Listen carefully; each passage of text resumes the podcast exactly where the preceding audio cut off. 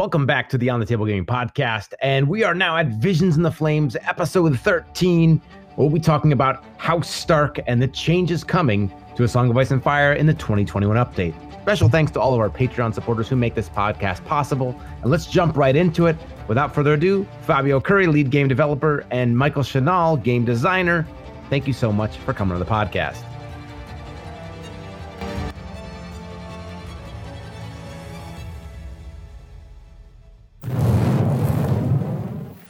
Hey Chase, always great to be here. I'm eager to talk about the the, the paintings that we, we saw for the Free Folk. Oh yeah, all right. There we go. We'll, we'll jump right in with the, the Free Folk talk then. So thank you so much to everyone who submitted their images for that.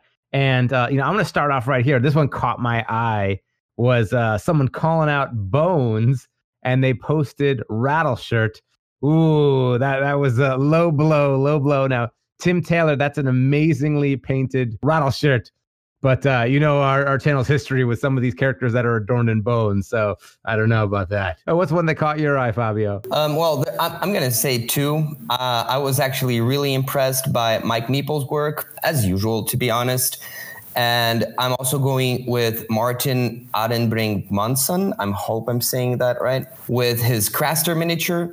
Um, in Mike Meeple, I'm really impressed with the overall composition as well as the the snow. I like the snow texture. I know it's just putting the thing there, but it's really nice.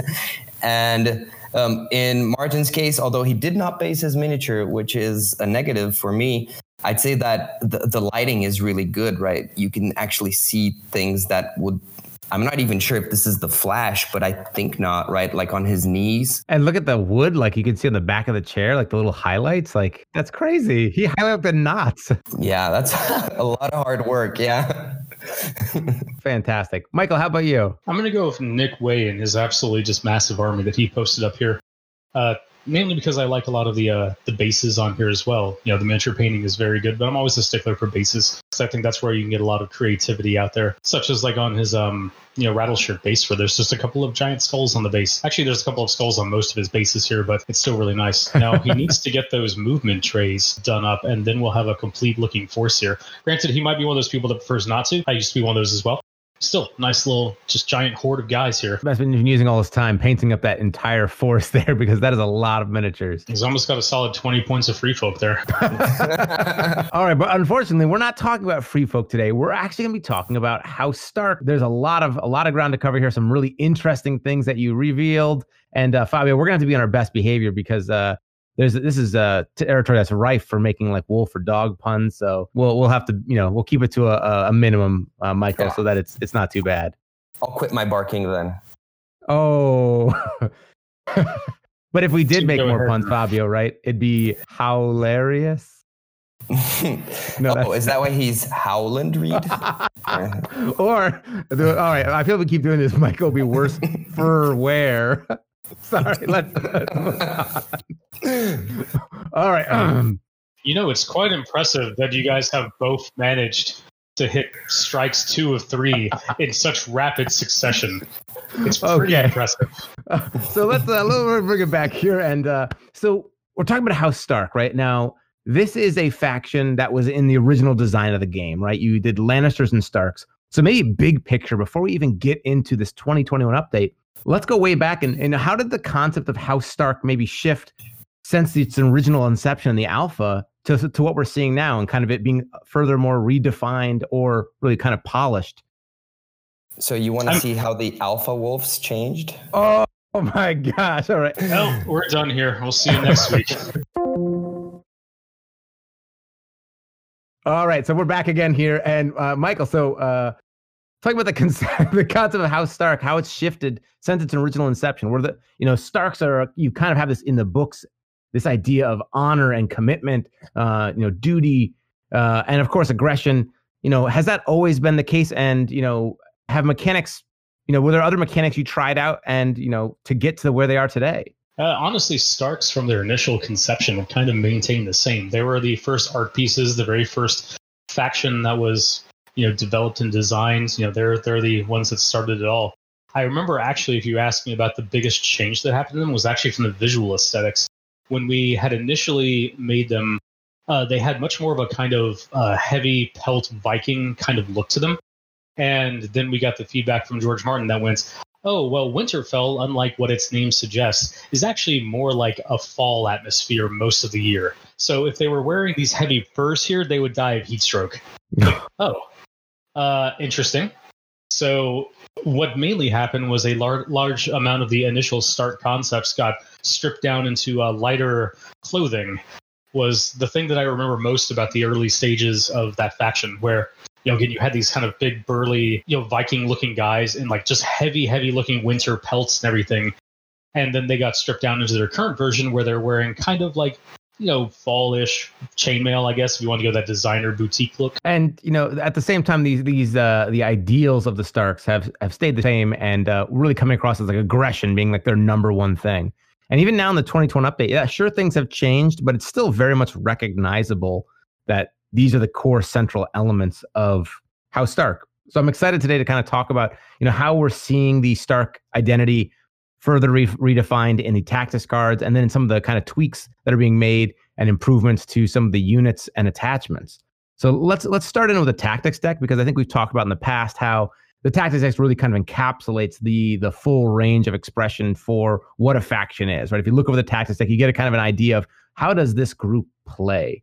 Um, so when approaching the tactics decks as a whole, what was kind of the overall idea that you wanted to convey with their deck? Uh, if you look at like the initial concepts of the deck, you can see like you know they have their focus on aggression, they have their focus on mobility, they also have their focus that they gain bonuses when they're almost destroyed, like down to their their last ranks and those type of effects. And you can see this via the generic tactic cards such as Direwolf's Fervor, uh, Northern Ferocity, and then I guess a little bit in the North Remembers.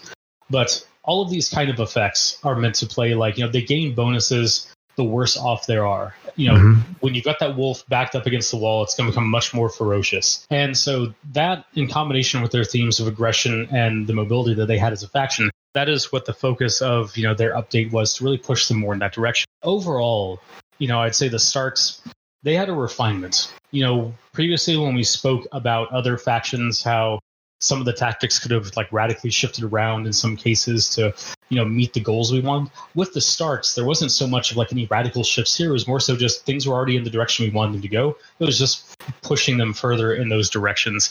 And then doing the general consensus of things that we talked about the 2021 updates such as removing the you know amount of free actions removing the raw amount of just like bonus dice and things.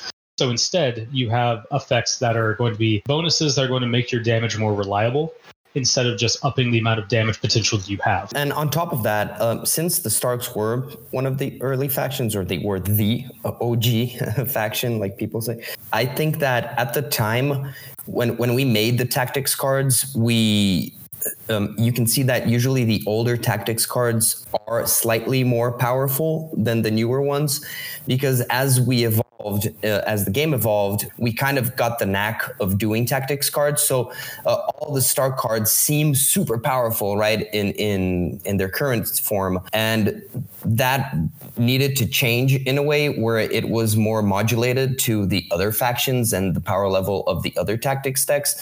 So, uh, admittedly, the Stark tactics deck was a little bit above the curve but once again like it, it didn't need to be redesigned it just needed to be modulated in accordance to all the other cards sorry i actually feel that in the case of the Stark Tactics deck, it wasn't so much a case of the cards were all just, well, actually, that's not true. There's a lot of cases in the deck where they are just very strong cards. Uh, Swift Advance, Sudden Charge come to mind immediately. Mm-hmm. But more so, it is the accessibility in which they can be played combined with that fact, where you're gaining some substantial benefits for very little tactical investment because you have like Winter is Coming, Northern Ferocity.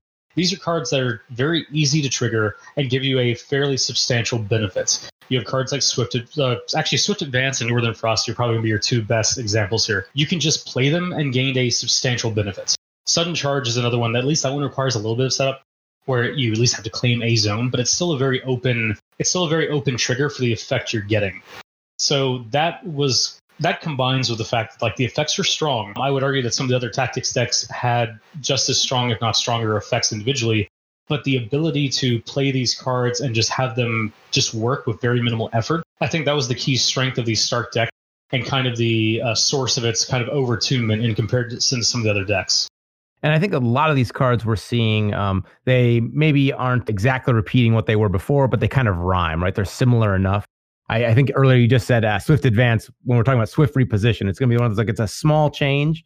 Um, it's going to take me a while to, to remember as well. You know, still really impactful, right? Maneuvering and free movement has changed in this version, but however, the value of movement is still there. And so if it's a little bit less distance that you're moving, those small inches, those still really, those really add up, and that's really significant. So under this new system, like a shift can be you know, make or break thing, right? If you know when to play that, and of course, uh, you can't do things like shift out of combat, right? So you got to know when to play them. Right. The whole point of like tactics cards comes down. These should be play and strategy enhancers. They shouldn't be defining, you know, plays on their own. So the example that you're giving here with the Swift reposition versus Swift advance, the previous, you know, Swift advance that allowed you to basically with minimal effort set up a uh, a set yourself into a position to capitalize on a situation that your opponent really had no control over because you just okay all of a sudden this thing is now moved five to six inches up the field and is now going to take its full activation. That was not really something i had to plan to do. I just played a card. I got the effect. Swift reposition. Because the bonus is uh, cutback because it is a shift instead of a full maneuver unless you set up other conditions for it then it helps to enhance a plan. So this is going to give you that extra two inches that you might need. Maybe get you into a better like line of sight arc or get into a flank with the shifting but it's not going to be a playmaker on its own unless you go to the extra effort of potentially setting up with like the maneuver zone to give you a full three inch maneuver. So the effect here is that these the tactics cards enhance strategies. They don't necessarily define them. That makes sense and then, you know, in case someone's just tuning in for the first time, Fabio, maybe could you speak to the North Remembers, right? Now, this card used to be when a friendly unit is destroyed. Now it's the start of any turn. So we've seen these sort of changes across all the faction decks, but just in case someone's tuning for the first time, you know, how does this maybe represent the philosophy of the 2021 update? I do believe that this is a good thing to go through again. um, you are right. Basically, before this was when a friendly unit was destroyed, and that meant that you either had a dead card in the beginning of the game um, which you had to throw away, or you had to hold it uh, for specific situations. So it, it, was a tricky card to use with tricky timing. So changing it to start of any turn means that you'll always use this card. Um, basically, right? And and then your opponent will actually see where you're placing it, so that gives him some sort of counterplay where at least the information is open to him as well. And basically after you you play this card at start of any turn you attach it to a unit. And then afterwards while attached when a unit dies you place an order token on this card and activate its ability for the rest of the game. So i think once again this goes into quality of life. And it was a great solution to remove most of the when a unit is destroyed triggers which were difficult to use and um, really had a great design intent but not weren't really well executed, I'd say. And so there's not going to be as many like cards that you want to pitch necessarily just because you know like oh this is going to come up for a while like there's kind of a use to almost every card then. Pitching cards now is a um, a tactical choice that players need to stop and think about um, because like you, I hope there are no more dead cards uh, unless in like very specific situations. But then the player has to give up some sort of value because it might not be the best card for him, but it still will do something. So if he's pitching the card, he is losing value in in his deck in a way. So once again, it goes back to making the choices matter. Like every single choice should have an impact and should have consequences for better or worse. Does that translate over to other elements of the cards as well? So I was trying to go through and just keep track of as cards that maybe have been changed or updated or have like a spiritual successor, like, you know, Assault Orders is kind of the successor to, to Sudden Charge. Uh, it's still zone replacement, but it's no longer focused on the maneuver zone it's now focused on the uh, the attack zone. You still have the same number of zone, uh, cards that rely on the maneuver zones, like the faction identity stays the same, uh, but kind of in, in in spreading out the the tactic zones that you're trying to control on certain cards. Do you kind of see any reprioritization of tactic zones value? Um, like when you think about the tactics board, do you think of each zone having like a base value that's comparable to other zones on the board, Or do you think of the value of the tactics board more tied to just circumstances that arise in the game? Okay, so I believe that um, in a bubble, all tactic zones have the same value and worth. Of course, when you look and you say, "Oh, free attack, this is obviously better," not necessarily, right? Um, and anyone who's played more than two games can tell you that uh, the tactics zones are generally equivalent. Part of the faction design for for each faction is what zones they favor more, mm-hmm. and and that really shifts how players play.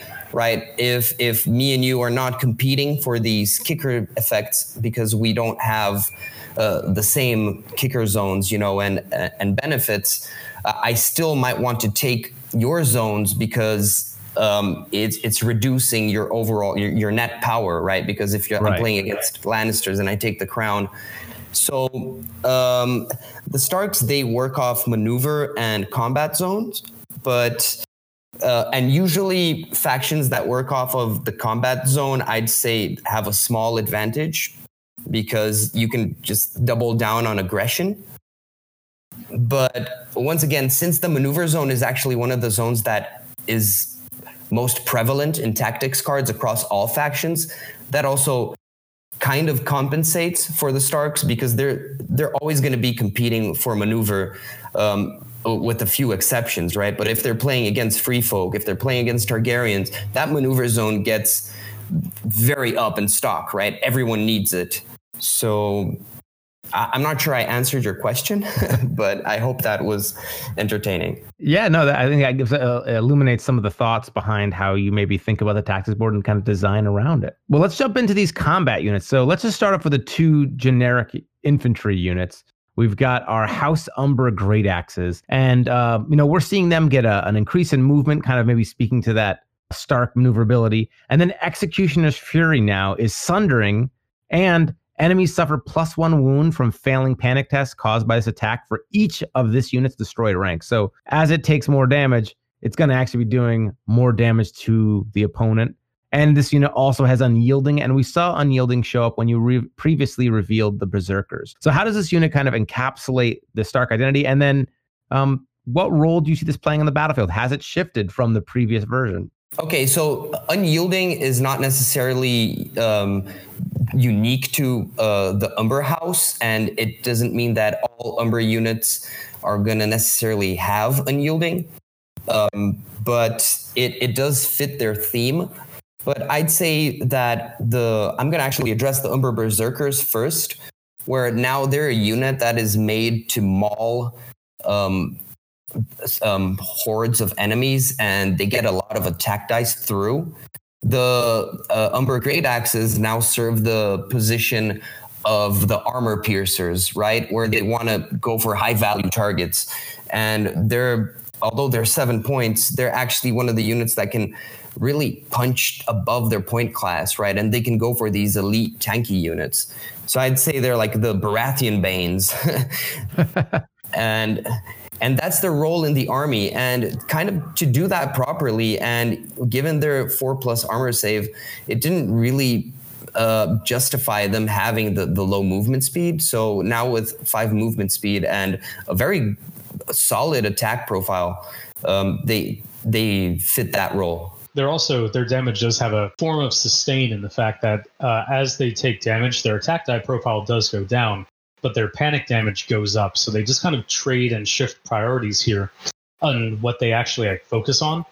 So, you know, you have a unit that has sundering, seven dice goes down to six dice, goes down to four dice, all of it hitting on a three plus. But at that last rank, they are only rolling four dice, but they're dealing plus two wounds from every failed panic test that they cause, and then they have unyielding, giving them a minus two to any of their panic tests that they call that they fail.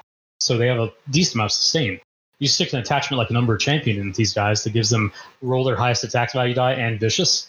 Then at one rank, these guys are throwing seven dice with sundering, hitting on three plus, and vicious, and then dealing two extra wounds from a failed panic test. Yeah, I mean they look fantastic, man. I always really like the House Umber Great Axes, like this the sculpt as well. So it's cool to see them have this role in the battlefield and that resilience, that kind of like Umber theme of like unyielding carrying through is going to make them like surprisingly tanky. And just on top of all that, I'd also like to say that Sundering here actually is really well valued in this unit because um, even when you're rolling less dice, it means that Sundering is actually going to help you push that one wound that you need from your attack to trigger the panic damage, right? Yeah. I mean, this unit here is meant to go after your high, you know, priority targets, you know, your high defense targets. If you want to kill like some chafe units, like, you know, some free folk who just drop like flies, you send something like Umber Berserkers after them who just are going to throw a, you know, a ton Yeah. of attack dice up there. Terrifying. You know, like, like Umber Berserkers, for example, are the opposite here, where at a single rank, they're throwing nine attack dice hitting on twos. Yeah, they don't have any special abilities linked to their attack, but that's still nine dice hitting on twos. You're hitting something with a four plus or a five plus save. That's the point of what they go after. They Listen- shouldn't be engaged with things that are, you know, heavy defense. That's what you have your great axes for. Listen, we've all been there as free folk players where you there's that one tray of Umber Berserkers with just one dude left in it, and you're like, oh no, like get him away from us. That guy's out there. Uh, but let's talk about core units here. So the Stark Sworn Swords. Now this is like the bread and butter of the Stark faction here. So now we see a change to Stark Fury. Now they gain critical blow and sundering, and after they complete this attack, rather than suffering D3 wounds like in the past, they suffer two wounds minus one wound for each of its destroyed rank. So that kind of wounds with the wound reduction we're seeing show up in other areas in the faction. Is that kind of the core mechanic of uh, the Starks? Well, let's actually look at like what happened to Sworn Swords. Note that before it was a D3 wounds, that they wouldn't suffer if they were only at one rank. So that has been traded off for the flat two wounds, minus one wound for each destroyed ranks, which at turn at zero, sorry, at one rank means they're suffering zero wounds. But now there's a cost to pay for it. But that's the trade off here because this effect is very powerful. It's giving a five point unit two key attack abilities of Sundering and Critical Blow. Noting here that this is a replacement from what they had previously, which was a Critical Blow and plus one to hit. The value of a plus one to hit, you know, there, that still exists in many other places in the faction, uh, more so in the form of like actual attack rerolls rather than just flat plus ones. The Sworn Sword Captain, for example, has martial training, which we've already spoiled before its new version, which is gives you rerolls and makes the defender vulnerable. Also, by the way, going back to previously what we talked about, the House Umber Great Axes, actually both Umber versions can make very good use of the uh, of the Sworn Sword Captain, just depending on what you want the role of that unit to be. With the Great Axes, you could make it turbo punch through armor, or you could give it Umber Champion to go on the vicious and morale play.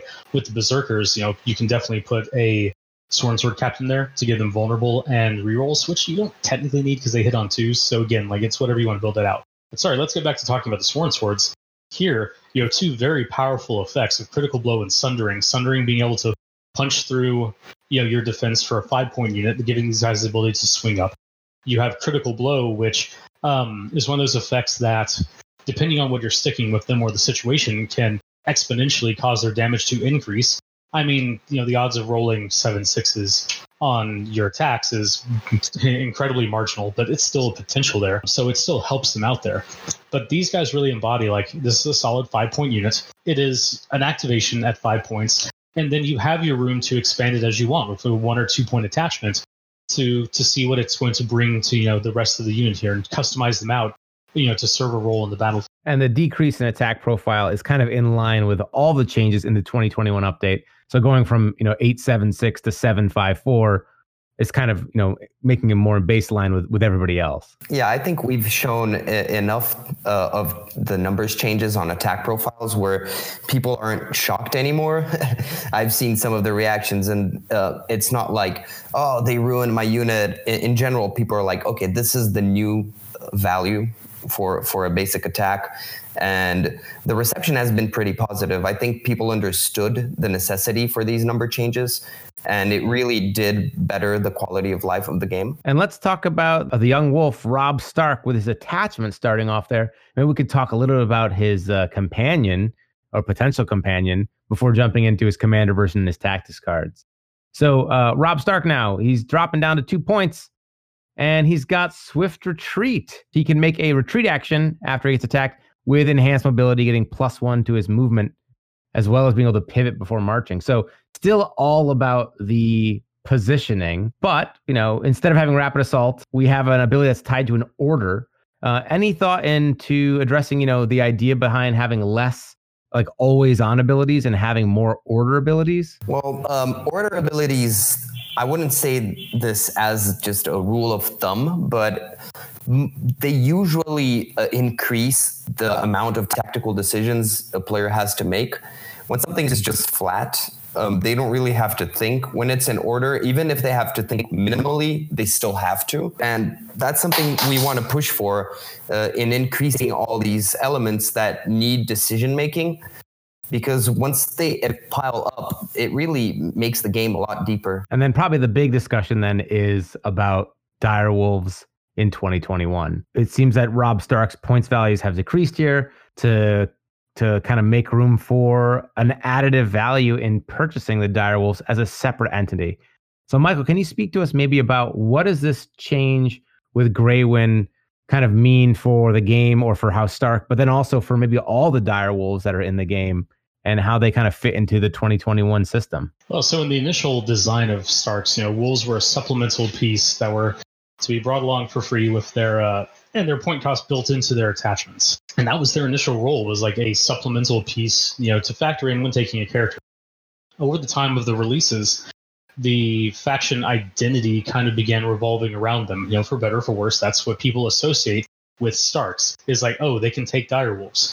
So what you had was initially a thing that was supposed to be a cool supplemental thing for taking a character, became one of the focuses of the faction. As the meta and the game evolved, Direwolves filled into this role here where they were a cheap, free, uh, free and giant air quotes activation and had a bunch of impacts that were not really their original like design idea because you know people use them as a free activation and then to stake objectives when they're really meant to be more of a support piece. And that was not really the direction we wanted them to take.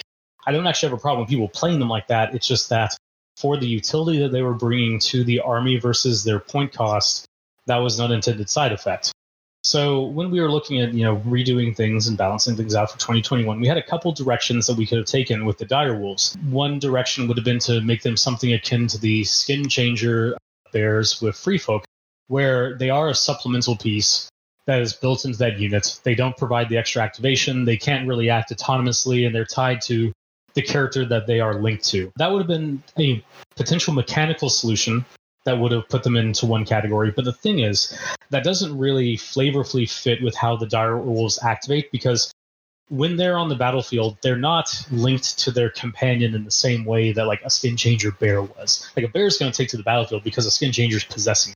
Mm-hmm. A dire wolf is on the battlefield doing its own thing, and actually in most of the books and everything, the wolves are doing their own things when they're on the battlefield. Like when you know Greywind is out there or Ghost is out there, yeah, they're kind of hanging around their owners, but they're kind of off just doing their own thing. You know, there's not a lot of focus put on like the perspectives for them and everything. So we decided in this situation, instead of push them in that direction where they're so linked to their owner, we push them in the other direction to make them more autonomous to be their own thing.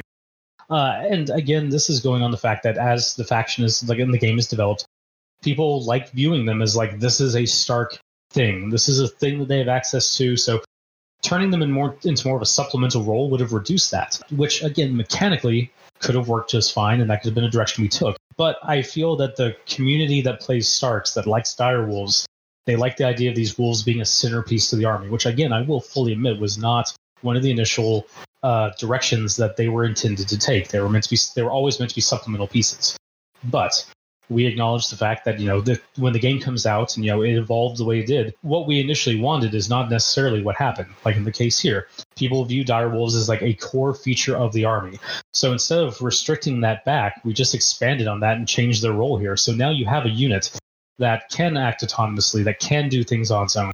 Uh, and because of the way we've structured them with their point costs we've distanced them further from the actual like uh, character that they're linked to. So Robb by himself is a good value to take, and you can take him, and you don't have to take Greywind. It's a bonus that you now unlock the ability to take Greywind, but Greywind should be adding tactical capabilities to your army. That should be a choice whether you want to include him or not, versus just well, if Robb's in my army, I'm always going to have Greywind. Now it's at least an option here. Do I want to invest the points into this unit? Because of what it brings to my army. There are also a couple of other positive, let's say, side effects. I wouldn't say they were totally intentional, but in the end, they worked out for the best. The first one is that the Starks are now developing this uh, second-hand theme of getting characters to unlock others thing, other things. Right? We already had this with Arya and and the wolves themselves. But before, with them being free, they were just one blob, like their character and the wolf. Now it's uh, like Michael said, you're unlocking the wolf, and not only is that thematic in a way uh, in in list building, it also actually now doubled your list building options in regard to these these characters, right? Because now you can choose to have them individually or or alongside their wolf, um, where before you, they would always be with their wolf. Like now there is more decision making, and usually when we say more decision making, I'm all down for that. And they got substantial kind of, uh, they got a little bit more beefy here, right? Uh, they doubled the number of tack dice Greywind here, although it went from two plus to three plus. It's now four dice, four plus armor. Morale is still great. He's got Sundering, but really, uh, really a key ability here, Disrupt. Enemies engaged with this unit suffer negative one to hit, and it turns out, you know, a, a giant direwolf running through your ranks is somewhat disruptive. Do you think that all direwolves will have similar abilities to like disrupt, or is each direwolf maybe going to be its own thing? The answer to that would be if they all did the same thing, that would be monumentally lazy. And also, you know, ignoring the fact that they actually all do have a distinct personality, even if they are just wolves. So each of the wolves carries a different tactical purpose on the battlefield. Greywind uh, gives disrupt, so he is kind of acting as your debuffer. Uh, Shaggydog is a focus on just kind of raw damage. Um, Summer has you know, okay, I'm not going to spoil too much, but let's just say like he kind of pretty much is the one that received the smallest amount changes based on how he previously functioned. So, you know, he has she. a lot of his interactions with she, sorry, Brandon Hodor, and Lady is still dead. So, oh, you know, that's the oh. That oh man, okay.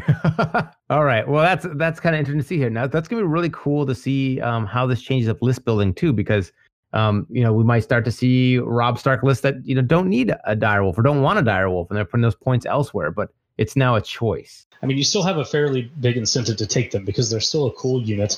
Uh, they're still a cheap extra activation, but yeah. there is like it's not like it's just a no-brainer pick right here. Whereas previously, you know, like okay, Robb Stark at three points, where he gets me a cool, super powerful attachment, and then a free activation with the Direwolf, no-brainer. Here, between the two of them, I am investing five points, which is the potential cost of an entire other unit. So it is something to factor in. Yeah, and I wouldn't say uh, they're just cheap they also have great value. Like their cost efficiency, I would say, is still pretty high, um, even at three points. So um, let's say that there was no restriction on Robb Stark, like uh, on having Robb Stark to take the wolf, then that might be even a little too much just because of how great value this unit has. But the thing that Michael said, which I think uh, nails it, is that um, it starts adding up. Like everything has great value, but when the points start adding up, that means you're you, have gaps in your list that um, you need to kind of cover with other units, and you might not have the points. I'm I'm both excited and terrified to have a you know that disrupt disruptability on a fast maneuvering creature that can get over to my tasty free folk. So we'll see. My guys need all the help they can need, get hitting stuff. So but that is something to note is that, you know, like the Wolves are not going to really do anything on their own because, yeah, they can tie up a unit, but you're looking at a four plus save of four wounds. Greywind here happens to be one of the more defendable ones here because he does have that disruptibility. But at the end of the day, you're still looking at four wounds. Mm-hmm. You know, there's there's still ways around this. You know, there's still counterplay here. And then finally, you know, we have the character, the the Wolf Lord Robb Stark, and you know, he's still all about the positioning. He's got his order tactical reposition, so he can have a friendly unit in short range shift, including his own unit. And then he's got regroup, so he's got a little bit of built-in healing here. What was the thought between adding on this healing component to Robb Stark? That actually came about with uh, a bit of his refocus here is that you know if you look at the ability there, you know you read it and just see his commander, and it's like okay, yeah, tactical reposition is really cool, and then regroup is like okay, that that's a little out of left field because I'm forced into retreating. But then you have more interplay with his tactics cards, where two of his three cards allow you to perform retreat actions. So he's giving it innate benefit and having synergies with his tactics cards built in uh, to give him that bigger focus. Yeah. On top of that, I'd like to say that tactical reposition is is an ability that, in my mind, is pretty high in stock. Let's say because now this is a, basically a swift reposition on a stick, right? Mm-hmm. It's pretty impressive, and especially because mobility is the Stark thing, but I'd say it, it's not as accessible now as it it, it was it before. Um, this this is pretty interesting. At the same time, what's interesting with regroup is not only like Michael said, it has amazing synergy with his cards, but I think it also fits the theme where Robb is his father's son, let's say, right? And this kind of would be fitting in in Ned Stark as well. I'd say so. It, it kind of makes sense, and also if you are retreating, it it usually means you're either searching for a tactical advantage or it's because you need your unit to um, get some breath, you know, before they can go back in. So like you might retreat and use the bags or something like that. So uh, regroup really helps you in that sense where it's cutting off a step of what you need to do when retreating. Fantastic. And all of his cards still also about mobility. Um, well, oops, I lost my thing here. Sorry, I closed my window. Uh, uh, so, and his tactics card is still all about mobility with hit and run sticking in there. Uh, now, when he when he zips away, he also makes his enemy become weakened. It seems also like maybe you see a move from having to be more of like a global ability to one that the kicker really is focused in on Robb, so kind of narrowing the the use a little bit on the kicker, uh, but still being a great unit overall in the faction. Is that potentially at all because of how valuable being able to you know reposition units like berserkers, et cetera, are are in, in this faction? I'd say this is more to reinforce the importance of Robb in the battlefield. Um, we kind of did this with a lot of commanders. This, Robb is definitely not a commander like Jaime, where if he's on the battlefield, he's instantly affecting his own and the enemy's army's morale and the way they're thinking. Um, he um, he was notorious for actually catching people by surprise, being so inexperienced and successful at the same time until he wasn't. I think this is just to reinforce that um, if Robb is on the battlefield, he does bring something to the table as well. Um, you'll see that there is um, a Robb kicker on another card as well. So it's it's just more in line with the 2021 updates in general, where if a commander has a certain amount of battlefield presence, that should be reflected in his cards. That's awesome. I love it. I love how you guys are working so hard to make the mechanics so good, but like always thinking to make sure that it's like flavorable as well. I think that's one of the things that makes this game stand out so much is that uh, there's so many boxes that get ticked on like all fronts. Or if you're really into for the theme, you're really into for the mechanics. You know, it's got all of that. Uh, yeah, like if if you're playing just for mechanics, like why do you need the miniatures right? The, the flavor has to tie in with everything. I i think that a game that doesn't have a good tie-in with flavor um, is won't ever be a great game. So i noticed on superior positioning uh, we have the removal of the two dice for disorderly and we see that on the missing uh, we see that also on the terrain as well that it doesn't have the uh, you know rolled two dice now to see if you get disorderly. What was the reason behind improving that mechanic what you actually mentioned there are just kind of two things that happen independently that kind of are coalescing in this situation. The terrain aspect was changed more so to just improve some of the reliability, but also impact that terrain has on the battlefield because we want it to be a big important thing. And so upping its role in the kind of those little subtle ways is a, a you know a conscious effort that we did. That was an independent thing to effects like this, which just remove the roll two dice and take the lowest effects. Mm-hmm. Now, a lot of the times, like those, there's no really formula that those fit. Sometimes it was, you know, in this case, like here, the uh, number you have to roll was, you know, increased from a one to now a three or less. In other cases, it's automatic. Sometimes, you know, the effect was entirely removed on the two dice. Like there's no, there's no set reason or you know algorithm to why those were changed.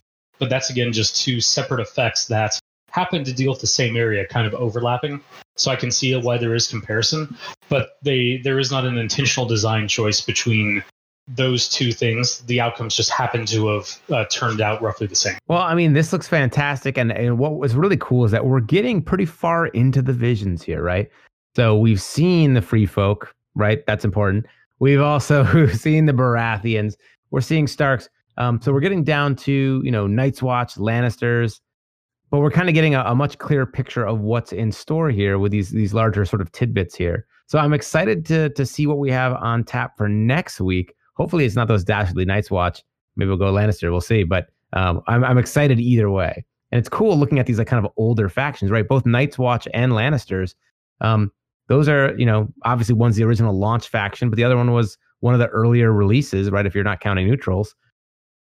So it'll be fun to see what they look like in a more uh, in depth manner. Yeah, it's a 50 50 shot over which one's going to appear next time. I mean, those are like the best Vegas odds you're going to get if you want to put down some bets. Are you guys rooting for different factions here? Is it like Team Fabio, Team Michael? Who's the uh after that dodgeball match last time? I don't know. yeah, um, I after that dodgeball match, uh, I got updated to my my next version. I'm now Fabio 7.0, and we might have to we might have to have some sort of challenge in the uh in the in the next one here. We'll see, we'll see. But I'm excited. Um, so thank you guys so much for coming on, and uh, we're looking forward to what the future holds. Thank you for having us. And in the meantime, we hope we get your miniatures on the table.